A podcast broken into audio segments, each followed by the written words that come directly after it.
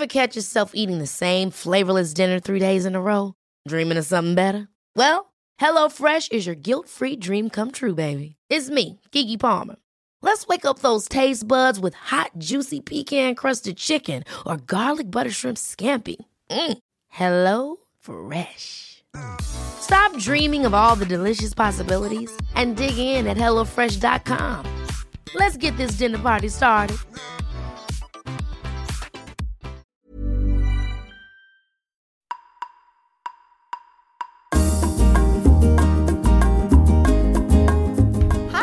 Welcome to Talking Sense, a podcast with me, Dr. Martha. Every week, I answer one of your real life questions, offering you psychological understandings, ideas, and suggestions to guide and support you in helping your child. I like to start this podcast by giving you a little mindful moment just to get you ready to listen to the question that we're going to be working on together. And today, it's something that I'm just going to ask you to prioritize in your day, which is to sit down. Now, I don't mean sit down at a desk to work or sit down in the car to drive. We all sit down like that. I mean to sit down to rest. I want to give you permission today to rest, to actually just sit and be. You can do this for as long or as little as you need to. And perhaps this is your invitation to do it right now while listening to this podcast. And whether you're resting, walking, driving, whatever you are and wherever you are, let's begin.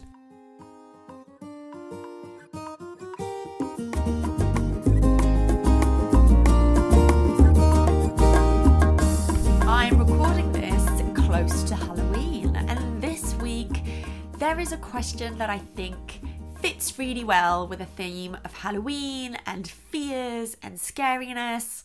So let's have a listen. Dear Martha, our four year old son frequently has nightmares and night terrors, and we're wondering if you have any advice on how to deal with these. Thank you. Oh, you know, I get this question quite a lot, and I think it's something that even as adults we misunderstand. So, first of all, I want to talk about the difference between a nightmare and a night terror because I think adults often use those terms interchangeably. But actually, they are very different things, and it does matter that we name them correctly. And you're going to understand why. As soon as I explain it, it's going to make sense as to why it matters that we differentiate between a nightmare and a night terror. Not just because of how you respond to it, but also because of how you may think of changing things in the environment in your home or even seeking support. By that, I mean medical support, okay? Nightmares and night terrors are not necessarily anything to do with psychology, but of course, you know, psychology is about living in the world and having relationships, and they are both impacted by changes in life events. So, big transitions, going back to school or starting school, um, being on holiday, a big family life event, um, an illness or sickness can both trigger that, stress, big, deep emotions. So, yes, things like feeling scared or experiencing something scary during the day, which doesn't even have to be a big thing. It could be watching a film or reading something in a story. You know, children are quite sensitive to things like that, especially if they're unfamiliar or they're new. So it might not be something really scary, but in their mind, something's remained, which is often unconscious. Okay, nightmares and night terrors are not within children's control, but the stories that emerge at night, they've they've been shaped by their kind of daily experiences. So let's start with what is the difference because I do think it deeply matters. Let's start with the easy one nightmares. I think we all know what a nightmare is, and most people have experienced it. Whether you're a child or an adult, you're likely to experience nightmares across your lifespan. So, some little bit of science um, that might help you understand it and also differentiate when you see this at night with your child. So, nightmares usually happen in the early hours of the morning, which just to give you a clue, is often after midnight, okay? And that's because our sleep and children's sleep also becomes lighter. And dreams are visual experiences, okay? We tend to see things in our minds when we're dreaming. Some people dream in color and some people dream in black and white. That might surprise you if you dream in one or the other, but it is true. And to children, and of course ourselves, because lots of adults also still experience nightmares, they become like real experiences at night. So, what our bodies tend to do because we're in light sleep is wake us up. Okay, we often wake up at the scariest point in the nightmare, a bit like watching a film and just switching it off. Yeah? And children, of course, they call out for our support. So, what you might witness in your child is that they're crying, or they're calling your name, or they're screaming. And when you go to them, what you are likely to notice is that they might be shaking, they might give you a cuddle, um, they might be crying, and they will tend to explain the bad dream to you. So I'll give you a real life example. My little one is nearly four, and she had a really bad nightmare a couple of months ago, and she literally jumped out of her bed and screamed, and then she couldn't stop screaming about the fact that there was a bee in her bedroom which sounded really nonsensical, but she kept saying, There's a bee here, I can hear it, I'm really scared. You know, put the light on, mummy, I'm really scared. So we did, we put the light on, and, you know, we did what we did, which I will talk about later. But that's what it sounds like, okay? Even though it seems like nonsense, there is some real life kind of words happening here. You know, help me, put the light on, they want to give you a cuddle. It is like a real life moment. They're awake they're awake, okay? They had a bad dream and they woke up, and what they're seeking is comfort. And I'm going to talk about what you do with a nightmare next. But first of all, I'm going to explain the difference with a night terror. So, night terrors often happen not in the early hours of the morning, they happen quite early on in their sleep. So, that means before midnight or around midnight. And it's usually when their brain is in a deeper state of sleep. They are far more asleep. And when you witness a night terror, your child is not awake. And that might sound really strange because what they tend to do is scream and shout and sometimes use words, but these words are not coherent. So, unlike a nightmare where your child is saying, hug me, hold me, put the light on, they won't be saying that. They'll be saying random words of scary things. So maybe they might be shouting, It's a bee! It's a bee! It's a bee! But they won't be trying to um, initiate a conversation with you or share a story. It's just a random word or just screams. Often it's just like blood curdling screams. Like as an adult, it feels terrifying. That's why they're called night terrors because they're terrifying to us the people who witness it. And what's really important to know about night terrors is that they're not like nightmares. They're a lot more like sleepwalking. So some children even open their eyes and they might jump out of bed and walk around. But what you will see is a glazed look on them. They're not awake, they are deeply asleep. And if in your family there's ever been somebody who night walks, or even has night terrors. And if you don't know, ask. Ask your family members Did I do this? Did your siblings do this? Because it does run in families. So, night terrors are more likely when it happens around in families because it is about a neurological brain state, okay? Um, and the way that you treat or look after a night terror is very different from the way that you look at a nightmare because in the nightmare situation, your child is awake and they need your support. But in a night terror situation, they're not awake, they're still asleep. So, what you do really matters because it's slightly subtle and a little bit different, but it can really help to make things smoother for your child, but also for yourself. So, I'm going to walk through some strategies that you can use for nightmares and also some strategies you can use for night terrors. And they are going to be different because they are different things that your child's brain is doing at night. And before I go into that, let's just talk for a few seconds, minutes about what's going on in your child's brain. Nightmares and night terrors can seem really terrifying to parents and adults who witness them. However, they are developmentally appropriate and they tend to happen around the age of between three and six. Why? Because children's brains are changing really drastically. In the first five years of life is when children's brains grow the most. They are consolidating information, they are learning information, they are wiring neurological connections every single day. And when we sleep, all of us, this is true for all of us, but obviously, particularly children, what happens is the information across the day, the things they've learnt, the things they've done, the things they've seen, the experiences they've had in their body, they get consolidated. So it's a bit like a computer, kind of storing and saving files. And that only happens at night time. So between the ages of three and six is when their brains are going to be the most active, and particularly between the age of five and six is when there's some really big brain shifts, which makes their brain a lot more active at night because that's when it grows.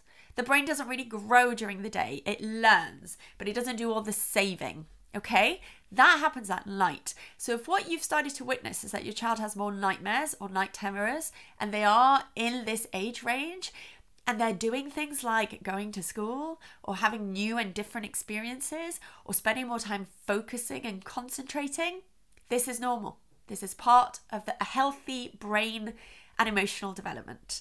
So that's the first thing I want to say. This is normal and it tends to be very healthy. Okay, there are other triggers to nightmares and night terrors, and they are very similar across the board which are things like being sick. So, if your child has a temperature, they are more likely to have something like a night terror. Not necessarily a nightmare, but yes, a night terror might show up. And it's because of the temperature and their body is rising. And so, when they go into deep sleep, what you might notice is that they're screaming and crying. Okay. Secondly, if they're really tired. So, I know we have this false belief in our society that for children to sleep better, they need to be really tired it's a yes and no. Children do need to be tired, but tired physically, not tired to the point of overtiredness. So it helps children sleep better if they have had a lot of movement and physical activity during the day because it tires their body out to a place of wanting to go to rest. That is not the same as pushing their bedtime later and later and later in the hope that's going to give you a later wake up in the morning because actually that often backfires and it doesn't happen. Children wake up earlier when they're overtired and then they struggle to fall asleep. And what you might see with overtiredness is more nightmares. Okay, they've got lighter sleep, they can't go into deep sleep very easily, so they'll wake up more frequently in the night. Okay, so those two things are quite key because they have a different impact on children and, you know, stress, emotion changes, as I mentioned right at the beginning. And for most children, having nightmares or night terrors passes. It just stops happening after a while. There is not really anything you have to do to stop them from happening. And you can manage if it feels appropriate given your child's circumstances. You can try and manage some of the emotional impact during the day, so of stress or transitions or, you know, whatever might be happening. However, of course, there's going to be everyday life things that you can't control. If your child is um, getting used to a new home, or has just had a new baby sibling, or they've just started school, those things are stressful. They're going to have an emotional impact on your child. And it's about accepting that this is part of the process of moving through change. It's okay. It's not going to harm them. It's not going to have a long lasting effect. So, for the most part, nightmares and night terrors are not something that you need to be really concerned about, but there are ways that you can manage it. And that's what I'm going to talk about a little bit next. If you're looking for plump lips that last, you need to know about Juvederm lip fillers. With Juvederm Volbella XC and Juvederm Ultra XC, your lip look, whether it's subtle or bold, can last up to one full year with optimal treatment and no additional maintenance. Find a licensed specialist and see if it's right for you at Juvederm.com today. That's J U V E D E R M.com. Add fullness to lips in adults over 21 with Juvederm Volbella XC or Juvederm Ultra XC. Do not use if you have severe allergies or a history of severe allergic reactions, or if if you're allergic to lidocaine or the proteins used in Juvederm. Tell your doctor if you have a history of scarring or taking medicines that decrease the body's immune response or that can prolong bleeding. Common side effects include injection site redness, swelling, pain, tenderness, firmness, lumps, bumps, bruising, discoloration, or itching. As with all fillers, there's a rare risk of unintentional injection into a blood vessel, which can cause vision abnormalities, blindness, stroke, temporary scabs, or scarring. For full important safety information, visit juvederm.com. Ever catch yourself eating the same flavorless dinner three days in a row? Dreaming of something better? Well, HelloFresh is your guilt free dream come true, baby. It's me, Keke Palmer. Let's wake up those taste buds with hot, juicy pecan crusted chicken or garlic butter shrimp scampi. Mm. Hello Fresh. Stop dreaming of all the delicious possibilities and dig in at HelloFresh.com. Let's get this dinner party started.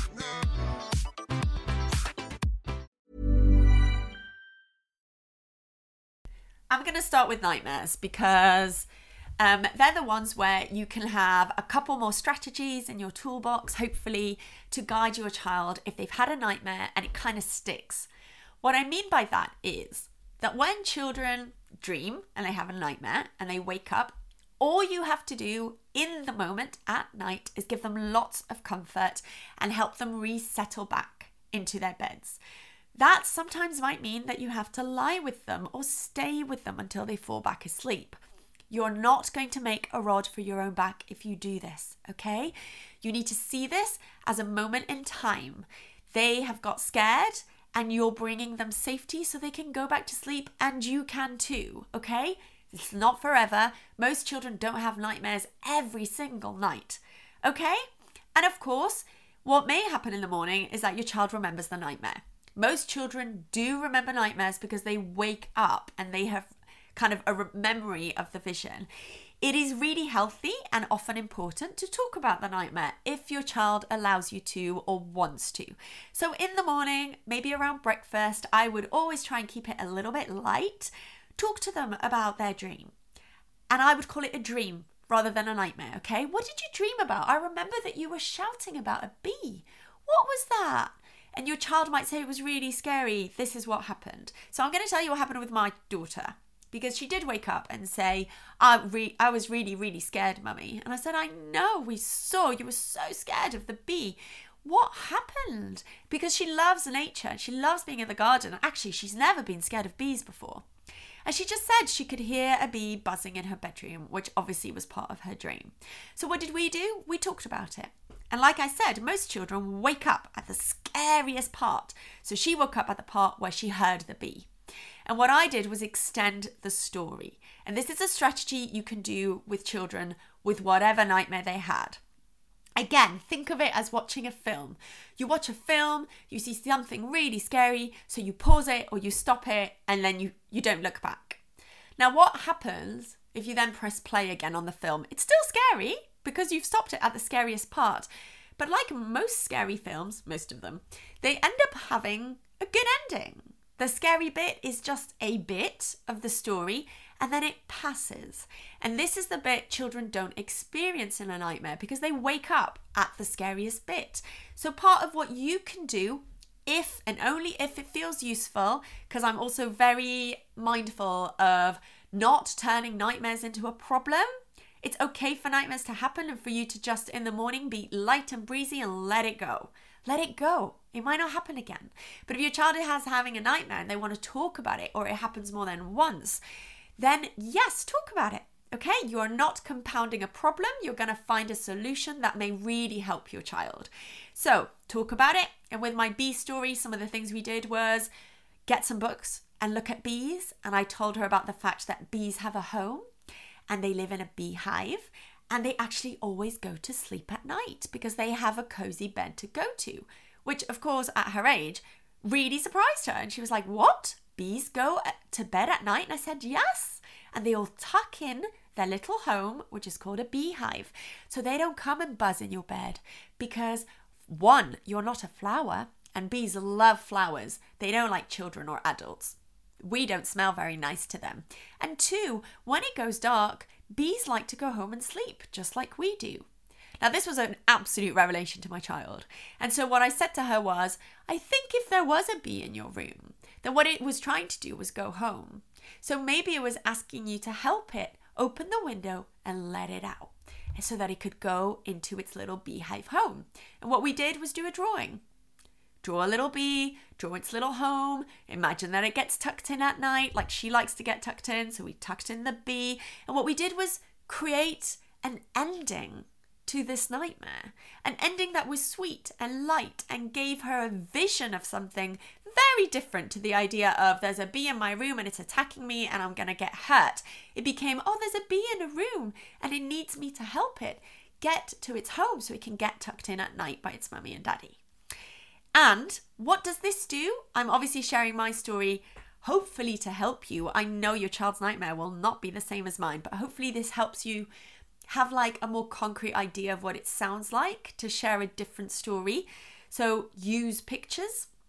If they can draw, draw it or you draw it with them. You can also use role play depending on the nightmare. Finish the dream. Make it sweet, light, or even funny. Humor is wonderful. So, if what your child has witnessed in a nightmare is a monster showing up, you can finish that dream by thinking, you know, the monster suddenly gets a cake thrown in its face, or it falls down a chute, or something really silly happens, like it actually brings out a wig and starts to do a little dance. Doesn't matter.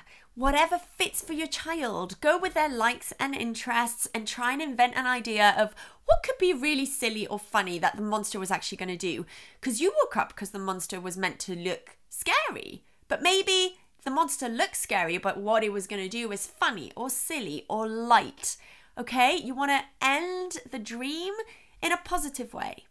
And children really like they get this. I know as an adult you might be listening to this and go, "This is silly." Because it happened in their dream and now we're trying to playing out in real life? Yes. Yes, because children's brains blur fantasy and reality. Dreams are real to kids and don't, you know, don't forget as an adult if you've ever had a nightmare, they feel really real. They do. The experience that we have at night in our beds feels like we're walking through this dream in real time. So playing it out helps children kind of go, oh, there's a different ending and I never watched it. And then when they go to bed, you can remind them.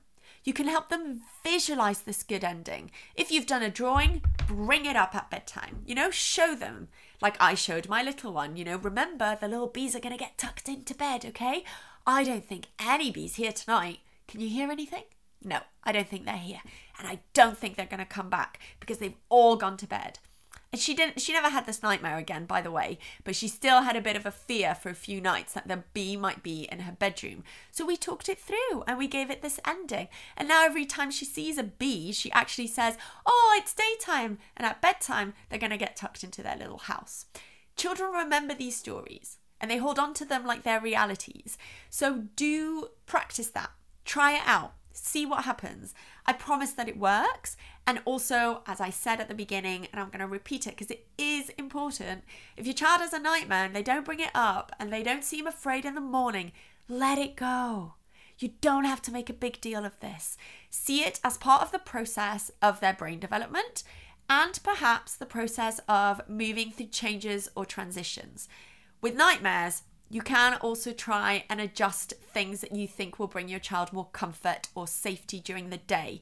If you think it's stress or you think it's, you know, something emotional or you think there's something going on because of a change in your family life, focus on things like routines.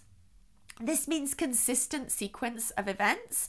The timings may change and transfer, but children do feel a lot of predictability and stability when they know how the day flows. So focus on routine, focus on doing some one on one with them. Doesn't have to be hours, just a few minutes of day of your full presence, connecting through play or silliness or running around in the park together.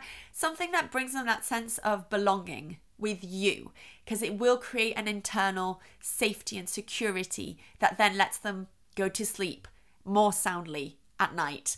And remember, even if you do all of this and they have a nightmare, it's probably nothing you've done wrong. It's just what's happening in their brain. Nightmares are not harmful. They don't harm kids, they have no long lasting impact. Unless the one caveat I will throw in here is if your child has experienced a really serious trauma. And if that's the case, you will know, hopefully, as a parent, that they have experienced a trauma. And what do I mean by a trauma? I mean something like a car accident or something that they've witnessed that's been terrifyingly scary. So, not like a film, okay? I mean, something really big, like witnessing somebody else in an accident or witnessing somebody knocking over a cyclist, something like that, okay? A real life experience that has frightened them. When that happens, children may have what we call flashbacks. So, they're not nightmares, they're repetitions of something they witnessed in real time that has brought them some confusion. And their nightmares are actually a way of them processing these events. If this is happening for your child, then yes, it might be helpful for you to meet with a professional and talk things through, and they can give you some real individualized strategies about how to work on this. I could offer this here now, but I'm not going to because that is so specific to an individual's experience, and I think it's um, actually unhelpful for me to try and summarize it in a way that's useful to any of you that need that. So I think the most useful thing for me to do as a professional in mental health is to say if your child has gone through a trauma, then do seek professional help. And often, if your child has experienced one of these traumas, there often will be professional help on hand that will be offered to you. And if not, request it. You have the right to ask for support when your child needs it. And finally, let's have a little think about night terrors. Now, remember that night terrors tend to happen in deep sleep, and your child is asleep as if they're sleepwalking. So, what you need to do if your child is having a night terror, and like I said, it can be difficult to unpick between a nightmare and a night terror. So, my biggest suggestion is that whenever you get screams and cries from your child in the middle of the night, if they make you, you, know, jump awake, the first thing you need to do is just pause. Don't necessarily run off to your child. Just wait for a moment. If you've got a baby monitor, watch them. A child who's having a nightmare will carry on calling out for your name. Mama, Papa, help me, help me. Okay, it's very clear communication. I need you. A night terror often just looks like screams. They're not calling for you. They're screaming, so it looks terrifying. It will feel terrifying I mean, I called it blood curdling screams, and they really, really are that. But if your child's eyes are closed and they're in bed, they may not need you there. Okay? And actually, not going is not neglecting your child because what you're doing is just sitting and waiting and observing. Now, I'm going to make this really clear. This is for children who are aged between three and six. This is not tiny babies. Tiny babies don't tend to have night terrors, okay? Little babies, when they call at night, they have a need and they're asking you to meet it. So, yes, go to your child. But if your child is between three and six, you can wait. You're not going to harm them. And if you feel pulled to go, because, you know, I'll be honest, I feel pulled to go, and your, uh, you know, their eyes are closed, the best you can do is go towards them to comfort and reassure without waking them up. So I'm going to repeat that. You're not going to wake them up. Okay, you're not going to put the light on. You're not going to have a big conversation with them. You're going to speak in really hushed tones because your job in the middle of a night terror is just to offer comfort. So it might sound like just placing your hand on their back or on their tummy and just being like, shh, shh, shh, shh, shh. That's enough. That's enough. And you can stay with them in the room if you find it you know, too difficult to not be there. And if that's the case, I get it 100%. Or if you do, because you've got a really good baby monitor and you're like, this is okay, this I don't need to go in that room. I've understood that actually they're still fast asleep. That is also okay.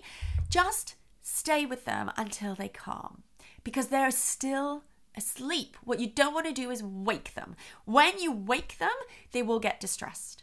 And so, what then you will see is that your child is really distressed, but they're really confused as to why they're suddenly awake and you're in their room because they don't get it. Okay, it is not a nightmare. They are not awake. They do not know what is going on. So, similarly to sleep walking strategies, you direct them to bed if they get up. You don't talk. The, the only thing, like you might say, is it's okay, let's go to bed if they've got up. Or if they're already in bed, you tuck them in, you reassure, hush tones, no conversation. You're not going to try and talk to them out of the night terror. Okay, you're just going to wait for it to calm. And if it's a night terror, it will. They often only last minutes, if that.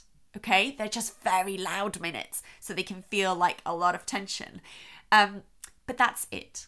Okay, and like I said, night terrors tend to be more triggered by things like having a temperature or being unwell, but it can be and is part of brain development as well. Night terrors, if they come and go, you know, a few weeks here and a few weeks there, around the ages of three to six, they are nothing to worry about. But if you see that your child has persistent night terrors, and what do I mean by persistent? I mean every single night between the hours of something like 10 and 1 a.m. They have one or more night terrors, and it happens every night or three to four times a week. Then I do want you to go and see your doctor. Now, I don't want to scare you. It doesn't mean your child has anything terrible going on for them. Often it's not, but it can be like sleepwalking, something to do with their brain. And some children do benefit with a little bit of help. And again, it won't be anything invasive. It won't say anything about your child's development in any particular way. It's just that their brain may need a little bit of help to settle. Okay? And it's it's good to go to a doctor and get lots of reassurance and know that what you're doing with your child is going to support them. So don't be afraid to ask for help. But like I said, if you see a night terror once a month and your child is within this age range of 3 to 6, that's pretty normal. And, you know, it's it's nothing to really be concerned about. Just be there to soothe them and it will pass. And we're coming to an end. Thank you so much for joining me on another Talking Sense podcast. I always like to end offering you a little mantra to hold you for the rest of the week. And this week, I want you to remember that I bring the calm. Your karma is contagious to your child, and just remember that you can bring that and have control for it whenever you need to. If you have enjoyed this podcast, please do take a second to rate it or write a little review. Come and join me and my community on Instagram at drmarthapsychologist.com. And I say this every week, but I will be launching a newsletter and it's going to have some happy and fun things sent to you every week, alongside hopefully some useful strategies and tools that you can put into action. If you would like to sign up, then go to my website, drmarthapsychologist.com, scroll to the bottom of the homepage, and put your email on there. I look forward to seeing you again next week on another Talking Sense podcast. Until then, see you soon.